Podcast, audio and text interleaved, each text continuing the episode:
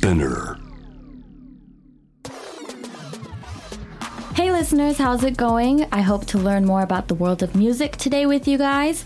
えー、フライデーミュージックブースターフェイキのアキナです。私最近バルコニーを模様替えしたんですけど、ちょっと寒くなってきたからなんか変えたいなと思って、今はサボテンを育っていって、サボテンガーデンっていうかな。まあなんかね、冬に強そうだなと思って買ったんですけど、私絶対毎日お水あげるのを忘れちゃうタイプだから なんか強そうだなと思って買ったんですけどそれを机に置いてお茶を飲んで本を読んで毎日あのそういうチルタイムを、えっと、なるべく作れるように頑張っていってなんか割とすごい心が落ち着くなっていう気持ちで、えっと、毎日そうやって育っていってます。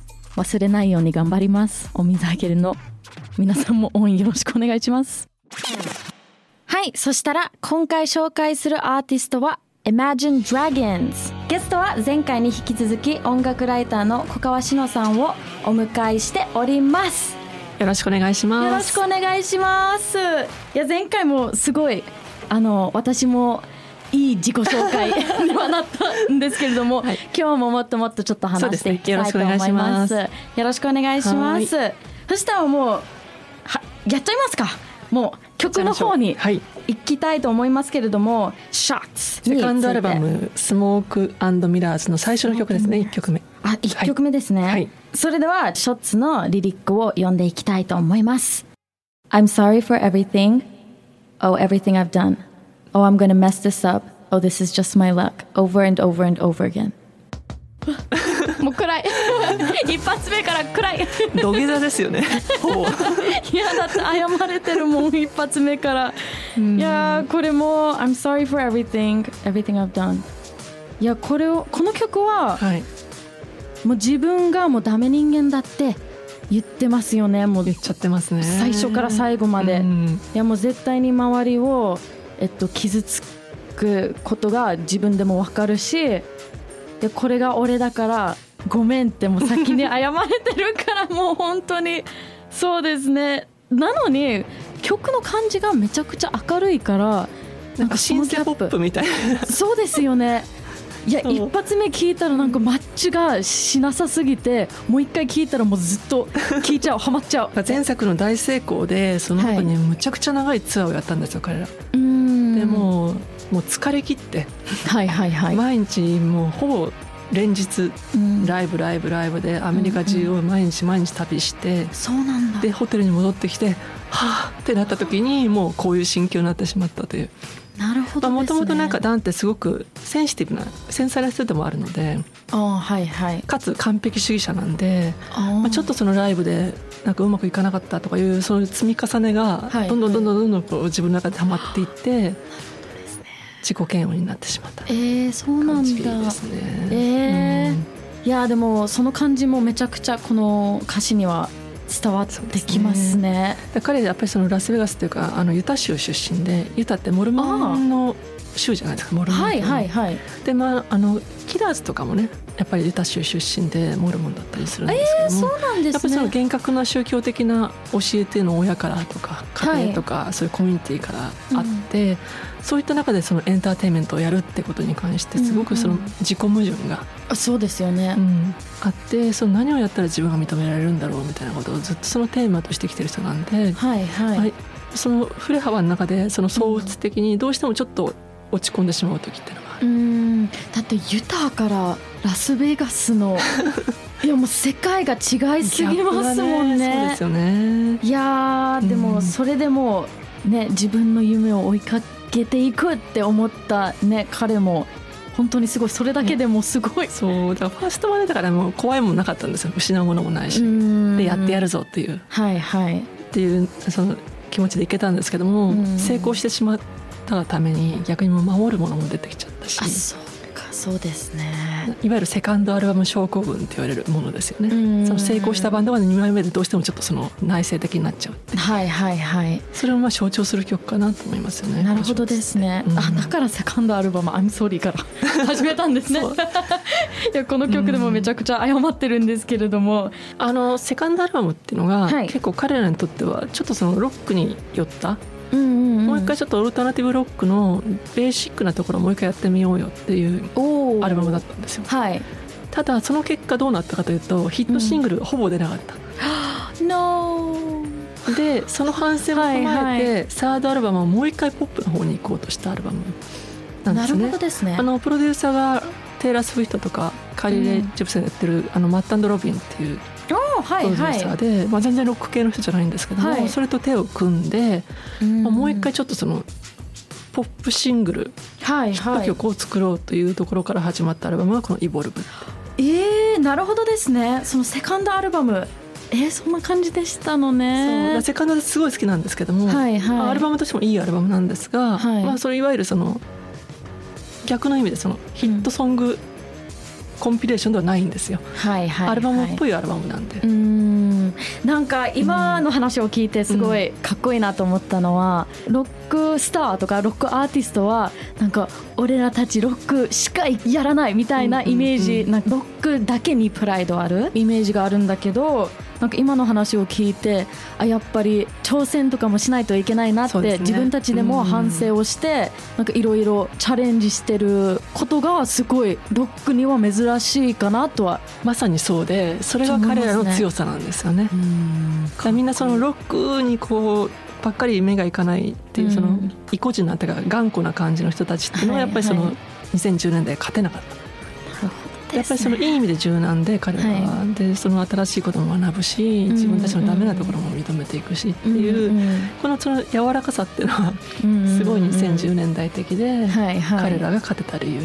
なるほどですね。でいやまさにだからイボルブからねむちゃくちゃ大ヒット曲が生まれるわけですよね。いやーこの曲本当に私も大好きです、ちょっと話していきたいです、えっと「Believer」のリリックをちょっと読んでいきたいと思います。Pain you break me down and build me up believer Pain oh let the bullets fly oh let them rain my life my love my drive it came from pain you made me a you made me a believer believer かっこいいもう本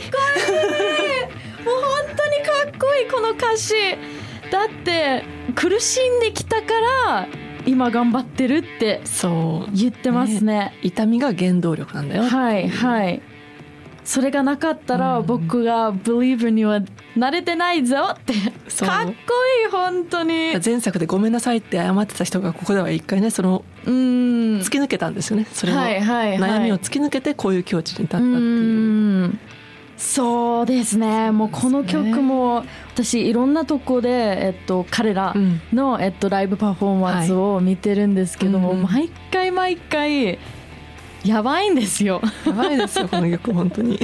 なんだろうもう歌詞もそうですけど、彼の声にも出てる苦しんでる感じもそうですしもうドラムとかも叩いてる彼らを「おージェイ!」みたいな感じで、うんうんもう本当になんだろう私この曲が大好きな理由がそのライブでみんな本当に一になってるとこがすごい分かりやすく見えて、もう大好きなんですよ。本当にかっこいい。だみんなでこの辛いのを克服しようっていう気持ちになるんですよね。うん。はいはいはい。ただ単に明るいパーティーソングではなくてまずその辛いってことが前提にあってはいはい。苦しいってこととか、そのネガティブな気持ちがまずあるんだけどそれを突破していきましょうっていう、そこで初めてみんな団結するというかオーディエンスが、そうですそこねがいいですよね。いやーもう本当にイケてます、でこれあの日本でも CM ソングになったりとかしてあはいはいはい。た多分日本でも一番知られてる曲なんじゃないですかね。あそうなんですうね、ん。えこれギャラクシーギャラクシーの CM ソングですよね。あじゃあ多分聞いたこと。多分皆さん一回は聞いたことあると思います。えー、そうでもぽいっすね、めちゃくちゃぽい。で本当このアルバム大ヒットして3枚目でまあ多分、まあある意味その再ブレイクしてはいはい、グラミー賞にノミネートされたんですけどこれはい面白いのがそのカテゴリーなんですよ。うん。カテゴリーがポップグループパフォーマンスとポップボーカルアルバムなんですよ。ロックじゃないんですよ。そうなんですね。ですよね。そう。えななんでそうなったんだろう。それがこのバンドのすごいところ。はいはい。だからあまりにそのシングルヒットしたし、うん。広く聞かれたんでもうロックっていうカテゴリーを超えちゃったっていう、えー、めっちゃ面白いですね。ロックバンドなのに、えー、でもそれもなんか彼らもいやでもポップ違うぜって言わないとこもうんすごいいいとこですなんかよね。2000年代に同じような形でブレイクしたのがコールドプレイっていうバンドなんですけど、はいはい。コールドプレイもまさにその大ブレイクした時にポップ部門でグラミーにノミネートされてる、うーんそうなんですね。そこで一回そのロックとうんポップを分ける壁をはい。超えれるかどうかっていうのがやっぱ大きくて、なるほど、超えられるバンドってのはほぼ今いない、はいはいはい。そこでまあ超えたのがイマジンドラゴンズだったりコールドプレイだったりいやでも超えられたらもう本当にレジェンドですよね。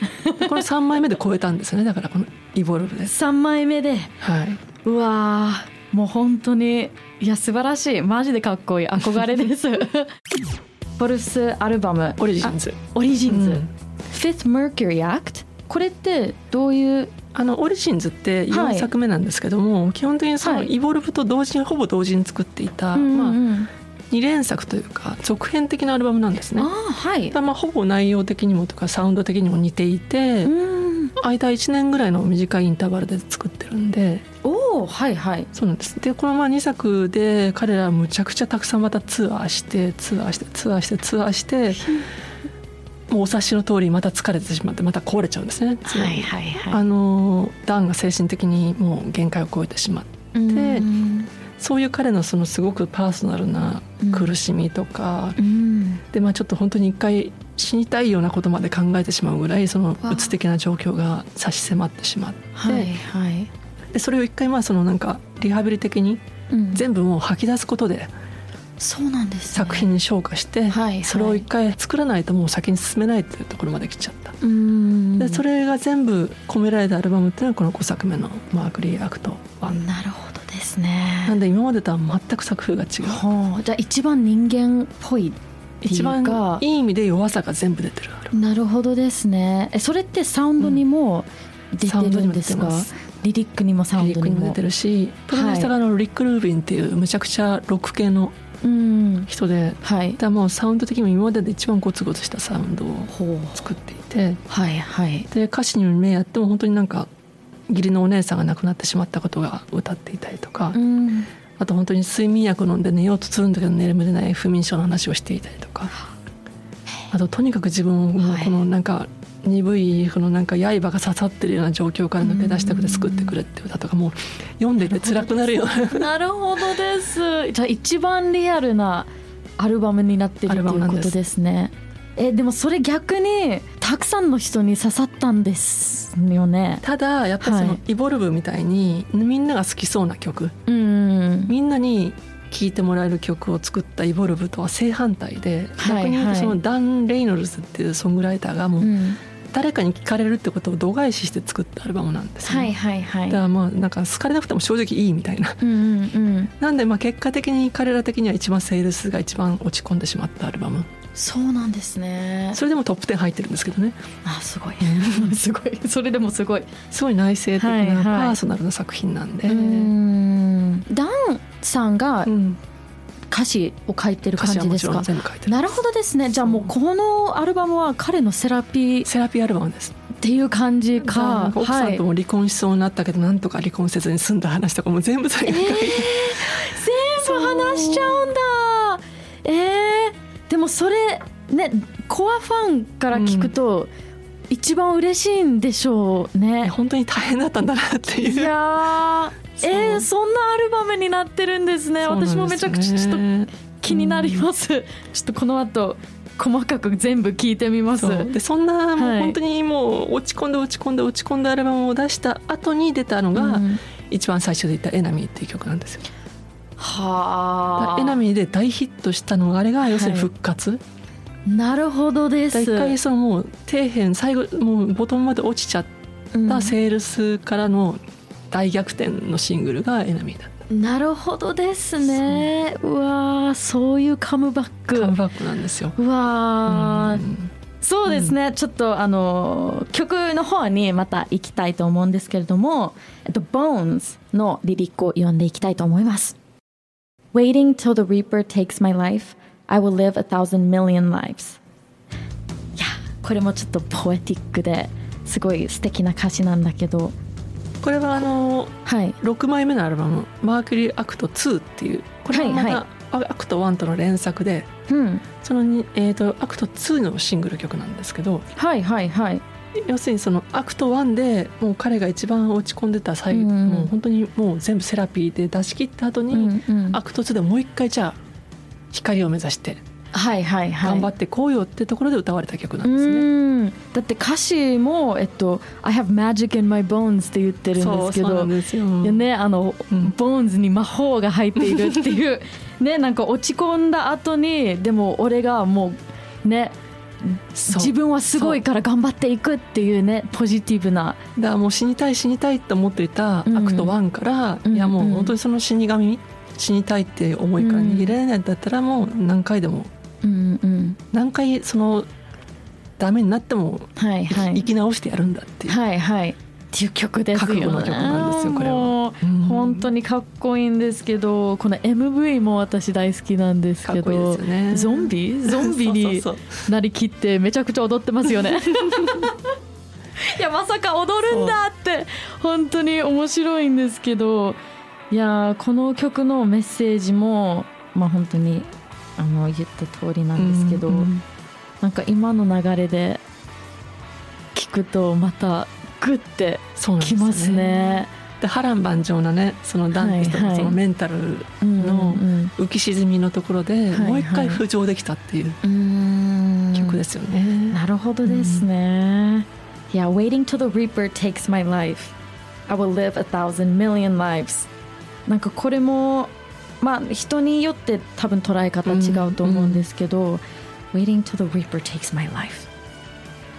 なんだろう、本当に死ぬまで待つしかないってあの言ってると思うんですけど、うんうんでもそれでも俺はもう a thousand lives をあの生きていくよみたいな感じで言ってるんですけどなんだろうなんか待つだけじゃダメだよみたいな感じで捉えれるんですけど私は。この二面性っていうのは常にイマジンドラゴンズにあって、うん。常にずっとポジティブな、うんうん、ね、イエーイみたいなパーティーモードで生きてるわけじゃないんですよ彼は、はいはいはい。常にその前になんか自分の中に闇みたいな、うん。自分の中に悪魔がいるんだけども、うんうん。でそれをいかに克服して光に向かうかってストーリーが常にあるんで、うん。常にそのお日様の下でなんはい。か気持ちよくいるバンドではないんですよね、ではないですよね。そのなんか二面性みたいなのがこの人たちのすごいうん。ドラマチックな部分のつながるんだけども、何かと戦ってるっていう、うん、それがまあすごいここ最近はメンタルヘルスの問題ともすごいはいはい。リンクし。ていて。だってメンタルヘルスの曲も書いたんですよね。「I don't like myself」です。が わそう。苦しい。I don't うん like myself 自分のこと嫌いんだって。いやーこの曲はどんなまあへメンタルヘルスにつながってると思うんですけど。だから本当に今もう若い子たちもみんなそうだと思うんだけども、自信がないですよねやっぱりその、うんもう SNS とか通して常に他人と比べていたりとか、この人はこんなもの持ってるのに自分は持ってないとか、うん。この人はこんなに可愛いのに自分は違うとか。はい。